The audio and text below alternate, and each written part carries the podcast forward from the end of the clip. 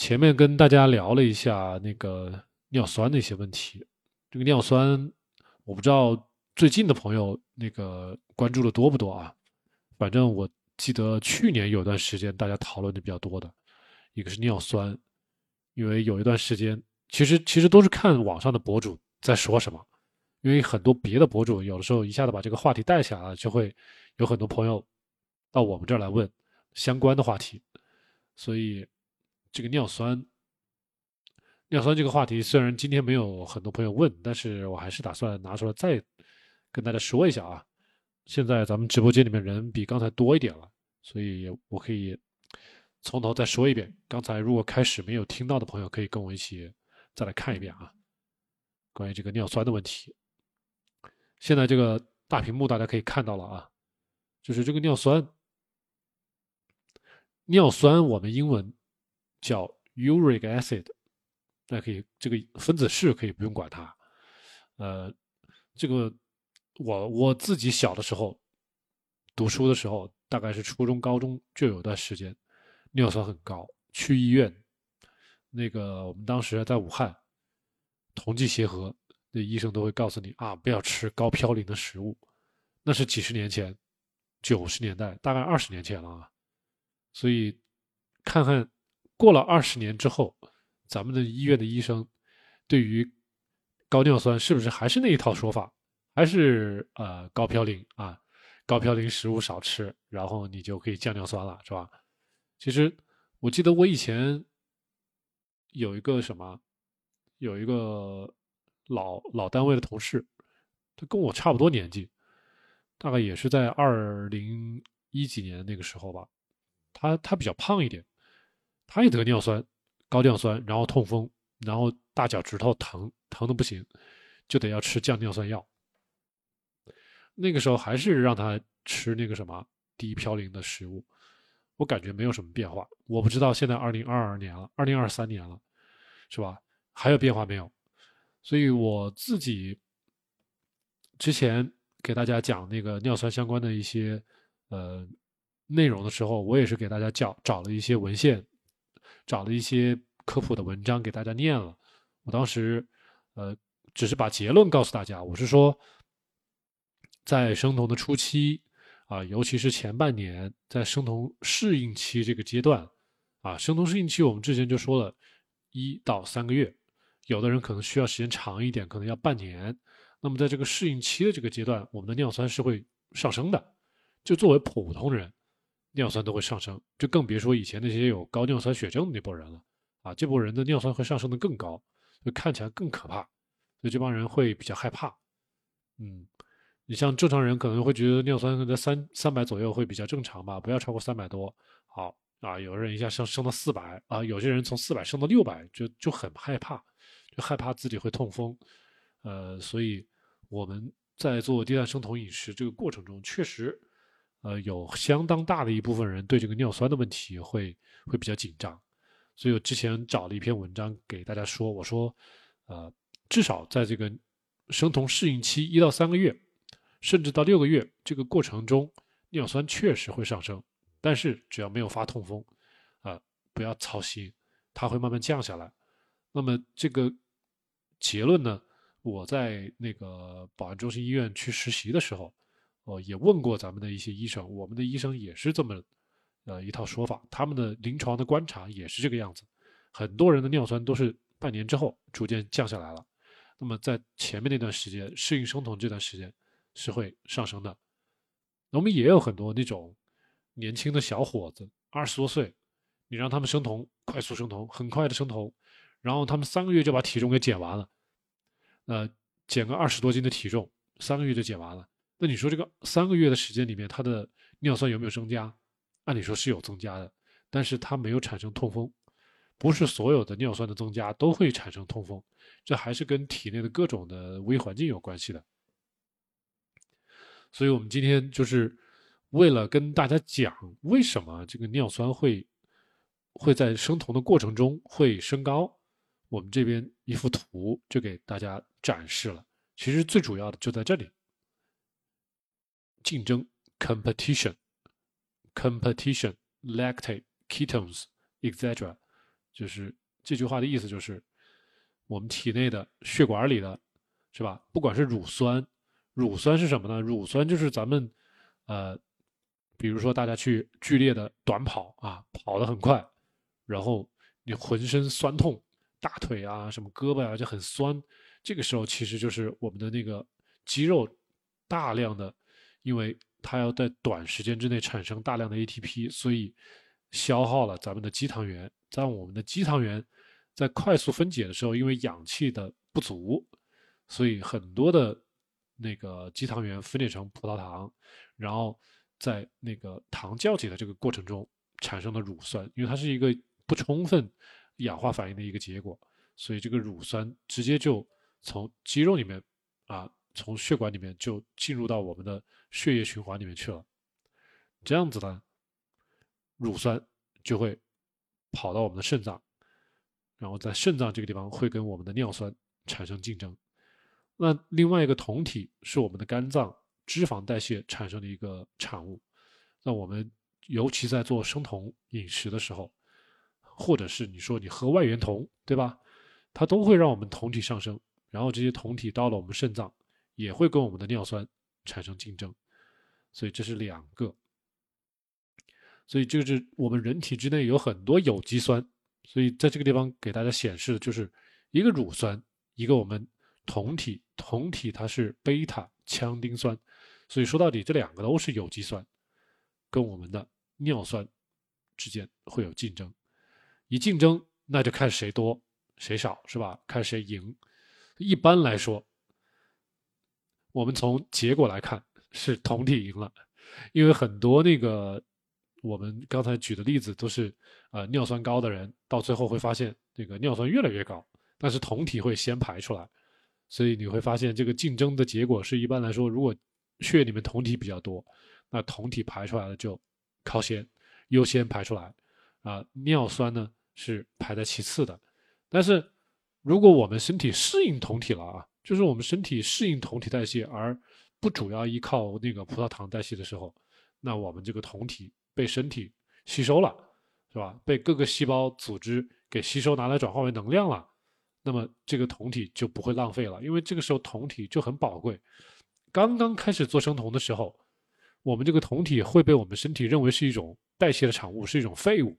我们不会，因为一开始的时候我们身体不会认识酮体，不会利用酮体。那么只有等我们生酮适应了，等我们的身体这个接触酮体的时间长了，而同时。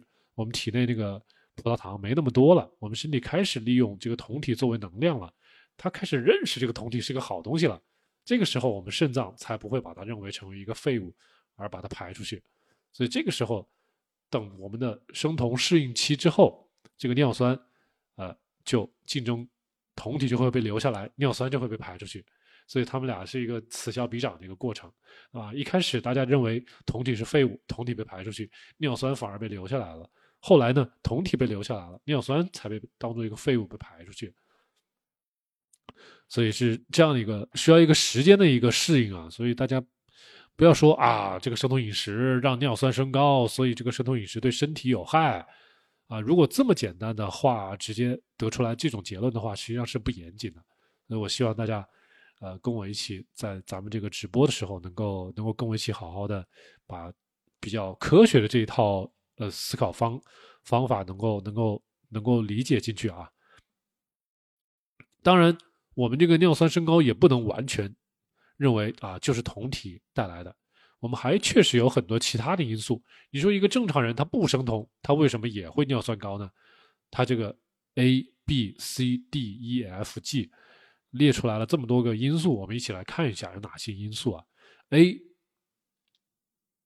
这里写 high fructose。就是高果糖，哈，果糖，果糖是个有害物质啊，啊，然后一些食品，比如说含蔗糖丰富的食品啦，饮料啊，是吧？所以你说这个果糖哪里有果糖？咱们说的蜂蜜有果糖，对不对？那个有那个果糖糖浆的饮料，对不对？好了，白砂糖，白砂糖是不是也有果糖？有些人觉得好奇怪，为什么白砂糖也有果糖？白砂糖是一半的葡萄糖，一半的果糖，它这个分子白砂糖分子就是叫 sucrose，sucrose 是一个葡萄糖分子加一个果糖分子结合在一起的，所以白砂糖它也是含有果糖的。所以不单是那个果糖糖浆对高尿酸有破坏作用，这个高白砂糖的食物也会引起呃这个高尿酸的情况。所以如果说正常人啊，如果你就算是你不做生酮饮食，对吧？但是你也尿酸高，怎么办？所有甜的东西你都尽量要避免，不管是有含糖浆的。还是含白砂糖多的，你都不能吃，是吧？唯独能吃的是什么？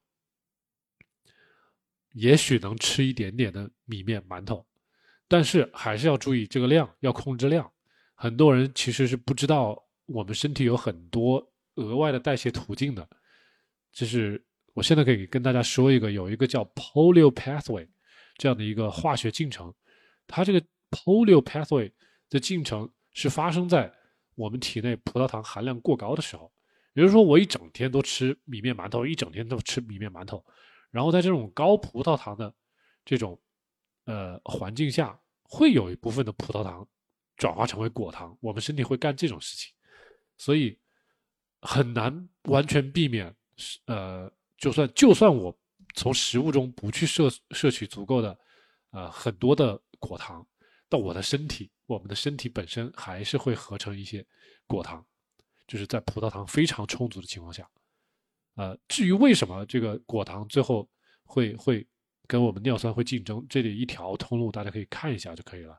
主要是因为果糖在代谢的过程中呢，会消耗我们的 ATP，消耗了 ATP，ATP 变成了 AMP，AMP 变成 IMP，最后变成 inosine，就是它这一系列的呃降解。然后呢，这个 inosine 最后再通过一些这个，你看这些一条通路的嘌呤的代谢，最后这个代谢产物是尿酸。所以你说尿酸是不是一个不好的东西？其实不完全是不好的东西，只不过呢，就是我们要尽量的避免。如果你想这条通路走的少，那你就只能就说，让我们的 ATP 不要这么多的参与到果糖的代谢里面去。但是我们身体时时刻刻别的化学反应也要用到 ATP 啊，这 ATP 怎么说呢？你不可能阻止它不去被利用，只不过我们只能从源头上去控制它，是吧？源头上控制，那就是少果糖、少白砂糖，啊，这些食物的饮料的摄取，这是一条通路。Competition，看 fructose，果糖在这个地方也会跟尿酸竞争，所以。刚才说的这个乳酸啊、酮体啊，就是呃有机酸的一部分；果糖呢，这是另外一部分。另外一个是什么？咱们刚才说的高嘌呤食物，这个就回到传统医学了，是吧？高嘌呤食物呢，几乎所有的蛋白质含量比较丰富的食物都是高嘌呤食物，因为这个 ATP、ADP、AMP 它存在于。这个存在于所有的生物的细胞里面，啊，然后这个三磷酸腺苷这些腺苷是吧？然后这些东西都存在于咱们整个生物的细胞里面，你几乎找不到什么食物是不含有 ATP、ADP、AMP 这个腺苷的。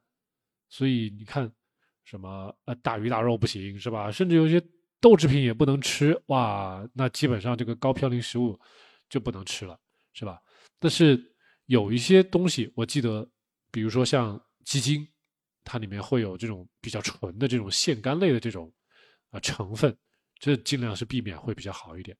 啊，某一些饮料，这个我没有仔细去研究过，如果比较了解的朋友可以告诉我，就是确实喝进去的东西会比较差一点。食物嘛，我觉得天然食物你要完全避免没有这个嘌呤的话，确实很难。但其实我们正常人会发现，就是。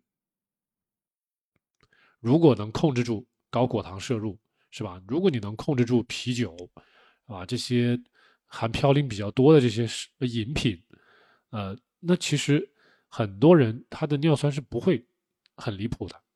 我们但凡发现这些高尿酸血症的这波人，一问基本上是喝酒，再一个是喜欢喝饮料、喝甜食，是吧？然后这个咱们刚才说的果糖，喜欢吃水果，是吧？然后这个喜欢吃高糖的食物、高糖的饮料，你如果把这些刚才咱们举的这几个呃外加的因素全部都去掉，很多人他这个尿酸是正常的，是是能恢复正常的。即使大家不去做生酮饮食，这些人把这些呃不良的饮食习惯改善之后，他的尿酸也能恢复正常，是吧？好，那咱们最后这个 C 这个地方还有一个 starvation，呃，可以认为是断食，也可以认为是饥饿。starvation，starvation 会让我们身体进入一个呃，我们之前讲过一期节目讲过叫做自噬，细胞自噬，细胞自噬会自己分解细胞自己本身。很多的呃细胞内部的一些小的器官就会被分解掉，就包括了咱们的一些呃老旧的线粒体啊、老旧的高尔基体啊，甚甚至一些那个 R R R N A 啊这些东西，甚至有一些细胞自己本身都会被完全分解掉，D N A 那些东西全部都给分解掉都有可能。所以在这个分解的过程中产生这个。ATP、AMP、IMP、inosine 这一系列的代谢产物，这个就很好理解了。然后这个 tumor lysis 啊，也就是说肿瘤细胞的分解，比如说照了化疗是吧？照了化疗放射，然后这细胞死掉了，分解掉了，然后那些呃咱们刚才说的这一溜的代谢产物也会出来。所以就是一旦体内有很多的分解的啊这套呃。流程启动了之后，我们的体内的这个嘌呤的产物就会多了，呃，尿酸就会多了。然后还有一些情况会产生尿酸过高 （dehydration） 缺水，这个就好理解啊，是吧？缺水了，尿酸的浓度会升高。然后一个就是在最后比较简单的一些，就是我们血液里面的铅离子的浓度比较高。还有一个就是我们吃的一些药物对我们肾功能的一些影响。直接导致我们肾脏没办法顺利的排出尿酸，那么最后还有一个基因表达的一个问题 （genetics），所以 A B C D E F G 这么大概 A B C D E F G 七个，大概有七个因素会影响到那我们的尿酸升高，所以我们今天今天讲的这个尿酸的问题呢，就是。其实，在我们生酮减肥的这帮朋友，其实见的不太多，因为很少有人天天跑到医院去测自己的尿酸，呃，只有一些以前得过这个痛风的人会比较谨慎这一块啊。然后，大多数朋友还是比较关注那个减肥，是吧？头晕是吧？爆碳，然后这个什么掉头发、不来姨妈。这个在有些人可能就是会觉得有些乏力啊，这个就怎么爆碳的这些负负面的效果是这样子，这些问题问的是最多的。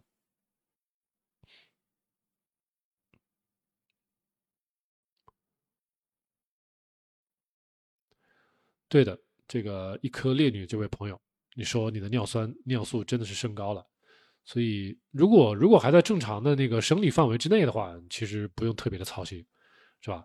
如果你自己像我说的，你要是有这个痛风史，那你就小心一点，你最好吃颗药把它降下来，这样会比较稳妥一点。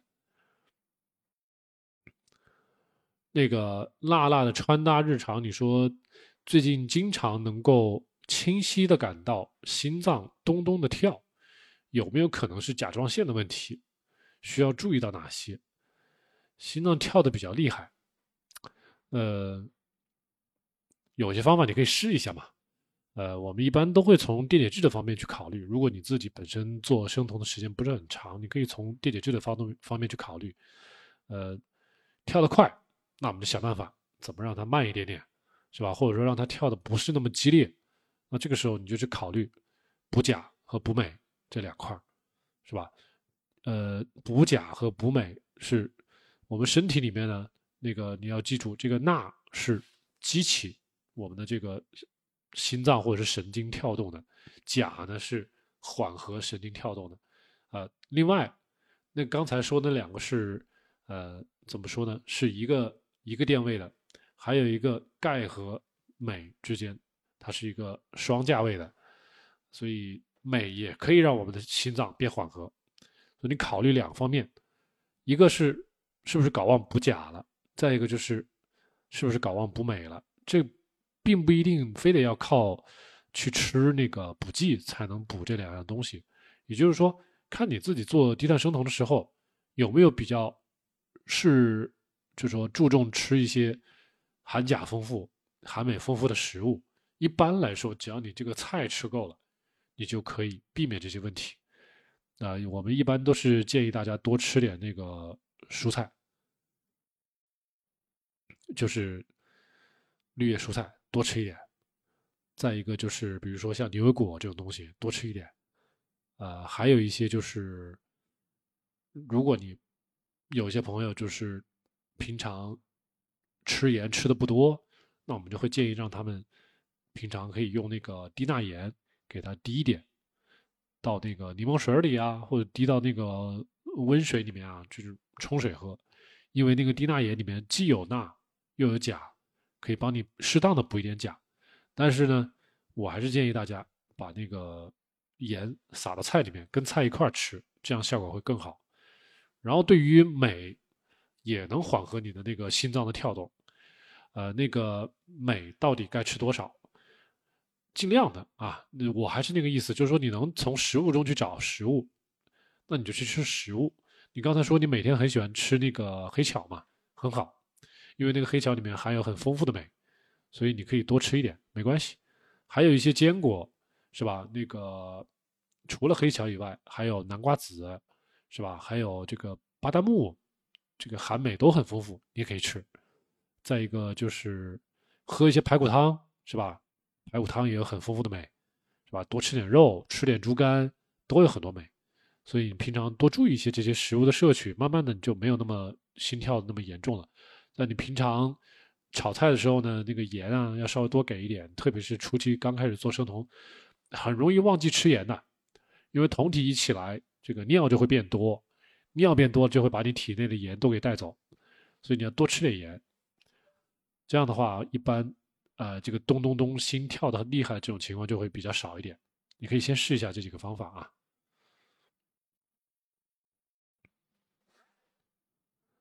还有这个蛙蛙十，这个这个名字叫什么？蛙十三 B，这个我不知道是怎么念啊。胆固醇是很高，这个胆固醇有些人是会升高的。一般来说。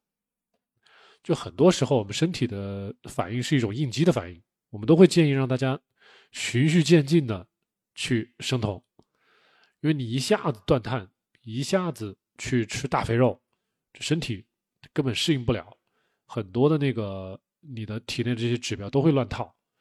呃，我甚至我们之前举过一些例子，就有些女生更年期也是了，她平常做生酮做的好好的，最近一年她来更生年更年期。来了更年期之后，他体内的那个肾上腺激素分泌的很多，分泌多了之后，他这个体内的血脂就乱了，很高，都很高，怎么做生酮饮食都降不下来。所以，就是你要看你的这个饮食，你这个调整的过程，不要太激烈，不要让身体产生过多的那个叫什么什么应激反应，啊，这样你的你的这个。血脂呢，就是不会那么难看。一般来说啊，我们之前说了，就是我们之前有几期节目，我到时候可以发给这个这位朋友，你可以到我们群里面去啊，可以到我们的那个交流群里面去。我们主页有一个群聊按钮，到我们主页的那个群聊按钮里面去。我们呃在直播之后会告诉大家，我们有一些节目是讲了在生酮饮食、长期生酮饮食之后，我们的血脂会变成什么样子。一般来说，我们的那个 HDL 会升高的。HDL 升高是因为我们吃的那个饱和脂肪酸，还有单不饱和脂肪酸占的比例比较高，所以我们的 HDL 会升高。LDL 呢，不是所有人都升高，LDL 有些人会降低，呃，也有一些人会升高，但是就是说完全爆表的那种人也有，就是不能完全排除那些这个爆表的人。这些报表的人呢，现在国外他们专门的有一部分科学家在对这部分人做一套这个研究，看看他们的那个是不是他们的基因表达，就他们这个与生俱来的这个基因就不太一样，就是有些人他天生他就是高胆固醇，你不论是什么饮食，他这个胆固醇都很高。然后，如果有些朋友真的是对这个胆固醇是吧心存余悸，很害怕是吧？那担心自己心梗了，呃，这种操心呢，其实有它的道理。但是我们这么讲，我们。就是拿那个科学文献的那个结论给大家讲啊，就是说，对于有那个心脑血管疾病已经发作过的人，就比如说你已经梗过了，比如有些人都已经搭了支架了，像这些人，他这个时候是吧，做生酮去降胆固醇，吃药降胆固醇，吃他汀可以，是吧？不不去阻止他，但是很多就是说。比较健康的人也没有心脑血管疾病的风险，呃，只不过就是以前高碳水饮食，那个长期的这个饮食结构不好，让自己的血那个血脂变高了，然后加上现在最近生酮，让这个血脂好像又变高了一点点了，啊，这部分人其实不用特别操心，也不用去吃药去降，就是就说对心脑疾病，呃的风险是没有太大影响的，而那个 HLDL 的升高呢？我们之前也有节目专门给大家解释了，这 LDL 的升高，我们要仔细去分别。这 LDL 呢，我们之前说它是分大分子、小分子，只有那些小分子的 LDL 最容易被氧化，最容易破坏到我们的血管壁，最容易对我们的心脑血管呃的风险呃产生正向的影响。但是如果我们做生酮饮食做好了，啊，我们选择的食用油选好了。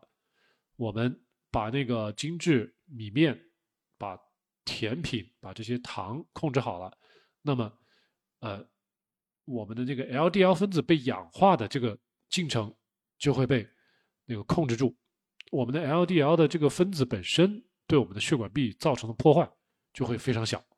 所以你不要看这个哦，我们测的这个血液里面 LDL 好像升高了，但其实如果去做比较细致的生化检测，你会发现。咱们的 LDL 的那个分子会比较偏大，是那种大分子的 LDL。那么这种情况下，它的存在是呃不是问题的，那对我们的健康是不会产生负面影响的。所以，如果要关心 LDL 到底是多还是少，那么首先要看你自己本身是不是有过心脑血管疾病的风险，呃，有过心脑疾病的这个发作，对吧？嗯，这部分人确实是需要注注重的，不论在什么情况下，都可能需要控制 LDL。啊，对于健康的人来说，那就要观察 LDL 分子的大和小，是吧？然后呢，我们会有一个有一个大致的一个范围给大家参考，我们会把那个节目发到呃我们的那个群里面去给大家去看，有一个参考范围，大致就是说你的 LDL。是在 HDL 的三倍以内就可以了，这个就是正常一个一个范围。嗯，再一个就是说，你与其去关注 LDL，呃，你不如去控制好你的血压、血糖，控制好你的那个吃的那个精致米面，控制好你的甜品，是吧？把你的这些问题都控制好。其实，那个如果单纯的去从心脑血管疾病风险的排名上来看的话，刚才说的血糖、呃血血糖、血压这些东西，它的这个排名，它的这个权重的数、权重的位置会比这个 LDL 要高很多。所以我们遇到很多朋友，你说哦，LDL 高啊，所以怎么怎么怎么怎么？其实你如果从风险的这个排名来看，这个 LDL 根本不算什么，排的倒数第二名。所以就是说，说 LDL 比较可怕的呢，可能就是比较片面。我们是希望大家做生酮饮食做的比较全面一点，然后能够比较客观。像梦一样，像梦太温柔。你问他说，呃，低碳半年，生酮饮食了一个月，再吃碳水，发现心率加快，需要注意什么？你是这个意思吗？一般是这个样子啊，呃，我这样第一反应是这样子的，就是本来你做低碳和生酮的时间，就是低碳时间有半年，然后生酮一个月。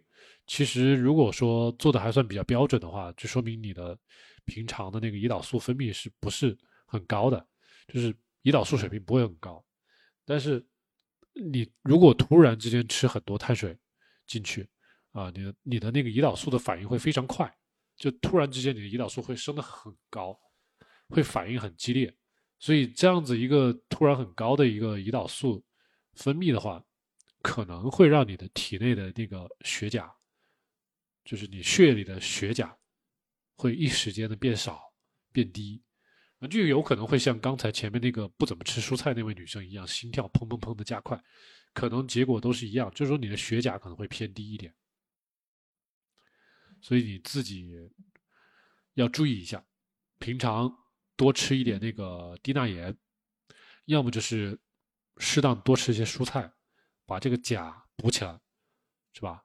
但是我是不建议你去外面去买那些什么补钾的那些补剂，去吃那些缓释片，你不要干这种事情，呃，因为有很多人吃缓释片是吃出副作用来的，所以我在我这里我就不建议你去买那些东西，我是建议你到楼底下超市花三块钱买一包低钠盐，是吧？平常炒菜的时候放到那个菜里面去，你通过那么一两天的调整，基本上应该就能好了，所以你说的这个。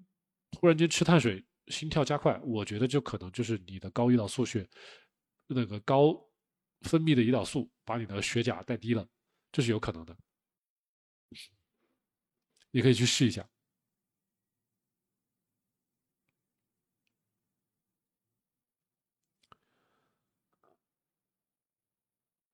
不是盐，是低钠盐。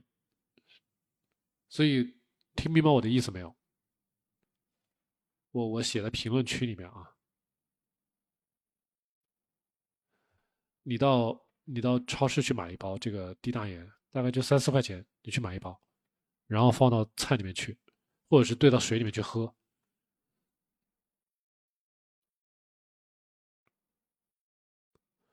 好，咱们今天的直播一个小时满了啊，看看那个这位朋友叫做像梦太温柔，您可以到我的那个主页。到我的那个左上角，左上角那个到我的个人主页有一个群聊，你可以加到咱们群聊里面去。嗯，平常有什么问题的话，我们可以在群聊里面聊。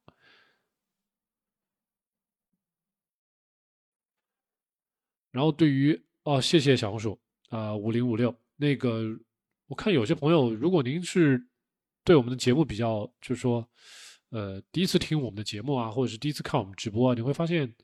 呃，我们的那个直播的内容跟别人不太一样的，呃，我们是比较正儿八经的教大家做正规的生酮的啊。那个我们的节目也是很有好评的，大家在那个喜马 FM 可以看得到我们的节目，呃，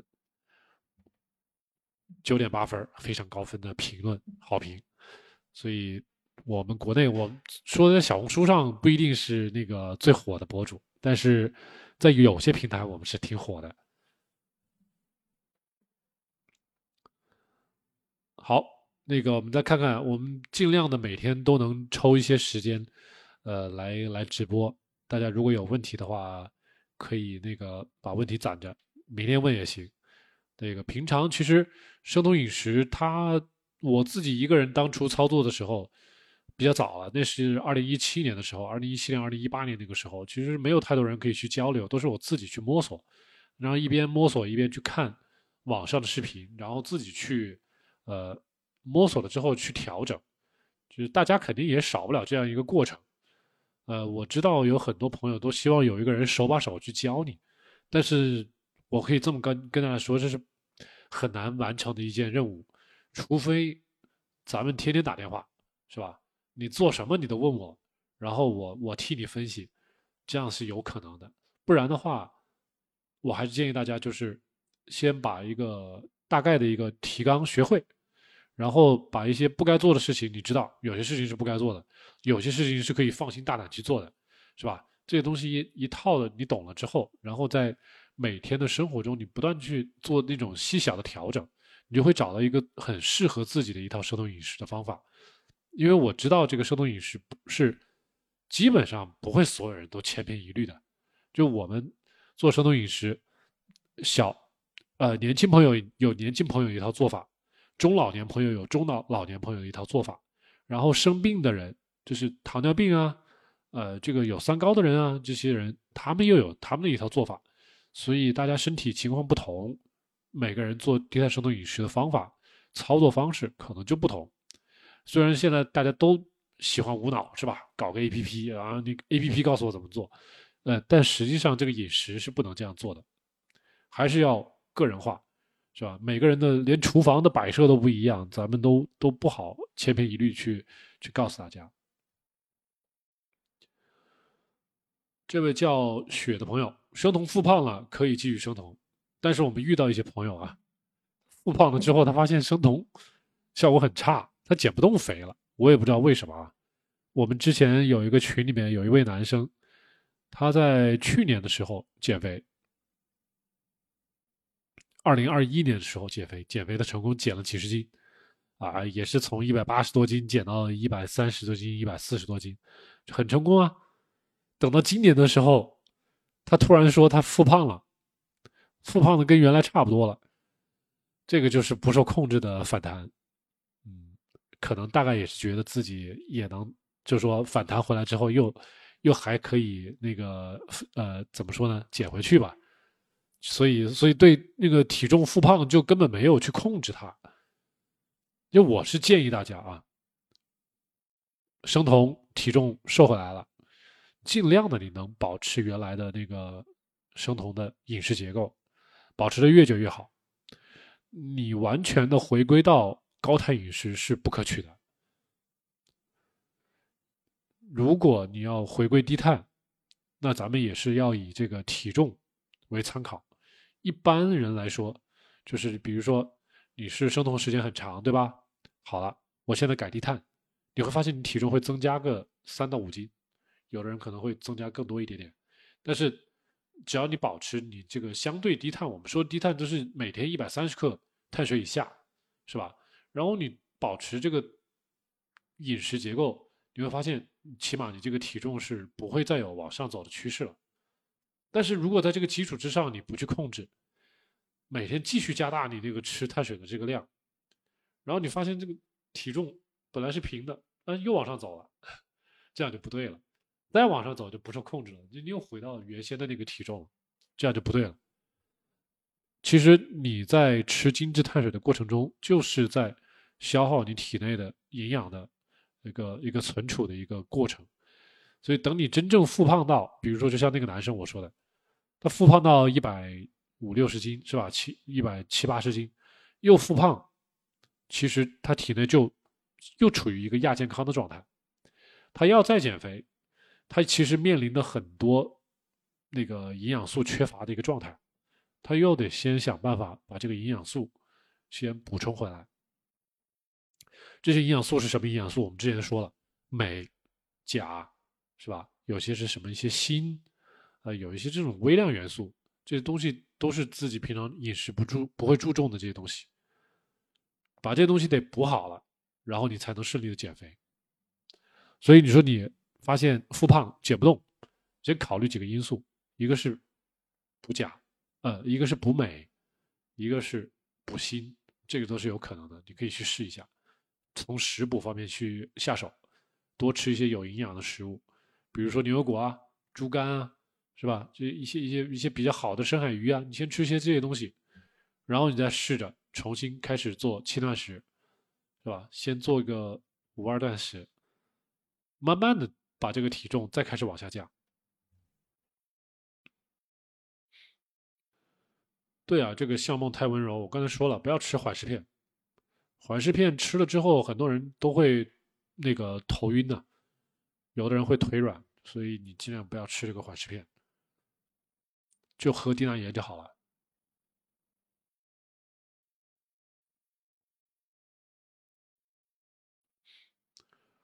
然后这个血，你想一天一餐，你就可以试一下一天一餐啊，没说不行啊。但不是所有人都可以一上来就做一日一餐的。这个一日一餐是要循序渐进的。我现在就是每天一日一餐呢，但是我一日一餐之前是一日两餐，一日两餐之前是一日三餐。你自己把这个节奏把握好。你做一日一餐不是为了快速减肥，因为很多人一日一餐时间长了之后，他根本坚持不住，突然之间他就要暴食了。所以你，你这个心态我能理解啊，你想快速减肥，但是你又怎么说？你又会暴食，又会又会复胖，这都是你自己的问题。你为什么要复胖？为什么要暴食？是吧？为什么要暴碳水？不是说你一日一餐就可以解决问题的，对不对？比如我，我要我要上小学六年级，我直接买一本小学六年级书看一看行不行？可以啊，你要是能看懂可以啊。但是你直接从一年级跳到六年级就不显得不合适，你应该循序渐进。老黄牛，您是我们的，我没有见过你的这个昵称啊，你是第一次来到我们这个直播间吗？我我的这个节目是不太是不太建议复碳的啊，所以我没有什么建议，没有周期。我觉得你要选择生酮饮食，你要么就在生酮饮食之前把碳水吃个够，要么就那个把吃够了碳水之后，你再过来做生酮饮食。